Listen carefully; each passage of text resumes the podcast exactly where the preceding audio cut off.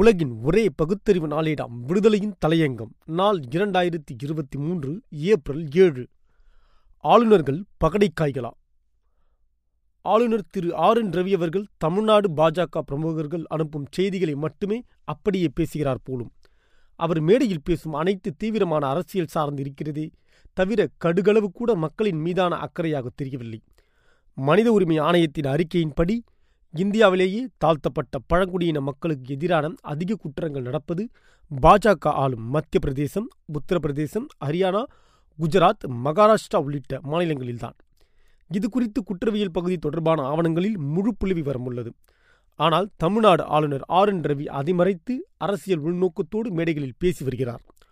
பொறுப்பான பதவியில் இருப்பவர் தேசிய மனித உரிமைகள் ஆணையம் மற்றும் குற்றப்பதிவு ஆணையத்தின் புள்ளி விவர அறிக்கையில் உள்ளவற்றை பார்க்காமல் பாஜகவினர் அவரது சமூக வலைத்தளங்களில் அனுப்பியதை அப்படியே படித்து காண்பிக்கிறார்.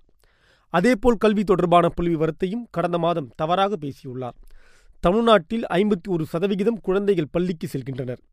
இதை எண்ணி நாம் பெருமை அடைய வேண்டும். தமிழ்நாட்டில் 24% தாழ்த்தப்பட்ட சமூக மக்கள் வசித்து வருகின்றனர். ஆனால் தாழ்த்தப்பட்ட சமூக குழந்தைகளில் வெறும் 13 முதல் 14% குழந்தைகளை பள்ளிக்கு செல்கின்றனர். சில சமூகத்தினரால் மட்டுமே 70 முதல் 75% அளவிற்கு கல்வியில் வளர்ச்சி அடைய முடிகிறது. இந்த சதவீதத்திற்கான இடைவெளியை தான் நாம் பார்க்க வேண்டும். இன்னும் பல இடங்களிலும், பல கோவில்களிலும், பல பள்ளிகளிலும் தாழ்த்தப்பட்ட சமூக மக்கள் தீண்டத்தகாதவர்களாக நடத்தப்படும் கொடுமை உள்ளது என்று கூறியிருந்தார். ஆனால் ஆளுநர் பேசியதற்கும் ஒன்றிய அரசு வெளியிட்டுள்ள புள்ளி விவரங்களுக்கும் நிறைய வேறுபாடுகள் உள்ளன. ஒன்றிய அரசு வெளியிட்ட உயர்கல்வியில் மொத்த சேர்க்கை விகிதத்தில் தமிழ்நாட்டில் தாழ்த்தப்பட்ட சமூக மக்களை விகிதம் 39.6% பழங்குடியின மக்களின் சதவிகிதம் 40.7% உள்ளது. இது இந்தியாவின் மொத்த சராசரியை விட 2 மடங்கு அதிகம். வடகிழக்கில் உள்ள சிறிய மாநிலங்களை தவிர்த்து அதிக மக்கள் தொகை கொண்ட பெரிய மாநிலங்களில் தமிழ்நாடே இதில் முதலிடத்தில் இருக்கிறது. அதேபோல் தமிழ்நாட்டின் உயர்கல்வி மொத்த சேர்க்கை விகிதத்தை எடுத்துக்கொண்டால் 51.4% உள்ளது. இதிலும் பெரிய மாநிலங்களில் தமிழ்நாடே முதலில் வருகிறது. இந்தியாவின் மொத்த சராசரி 27.1% உள்ள நிலையில் தமிழ்நாடு 10 மடங்கு உயரத்தில் உள்ளது குறிப்பிடத்தக்கது. இப்படி இவரை அனுப்பிய ஒன்றிய அரசே கொடுத்த புள்ளி விவரங்களுக்கும் ஆளுநர் பேசியிருக்கும் இடையே மலைக்கும் மடுவிற்குமான வேறுபாடு உள்ளது. ஆனால் இது பற்றி எதுவுமே கவலைப்படாமல் யாரோ சமூக வலைத்தளங்களை அனுப்பி வரும் தவறான தகவல்களை மட்டுமே எடுத்துக்கொண்டு தொடர்ந்து பேசி வருகிறார்.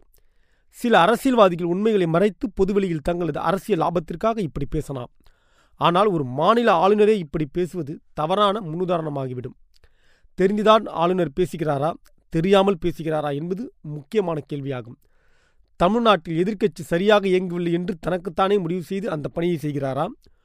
ஒன்றிய அரசின் அதிகாரத்திலே BJP வந்த பின் ஆளுநர்களின் பதவி என்பது கேலிக்குரியதாகிவிட்டது. அதுவும் குறிப்பாக BJP ஆட்சி பொறுப்பில் இல்லாத மாநிலங்களில் ஆளுநர்களை திட்டமிட்ட வகையில் தெரிவு செய்து அனுப்பி வருவது எதற்கென்றே தெரிகிறது. இவையெல்லாம் மக்களுக்கு எங்கே தெரியப் போகிறது என்று மனப்பால் குடிக்க வேண்டாம். ஒன்றிய அரசு தக்க தருணத்தில் மக்கள் பாடம் கற்பிப்பார்கள்.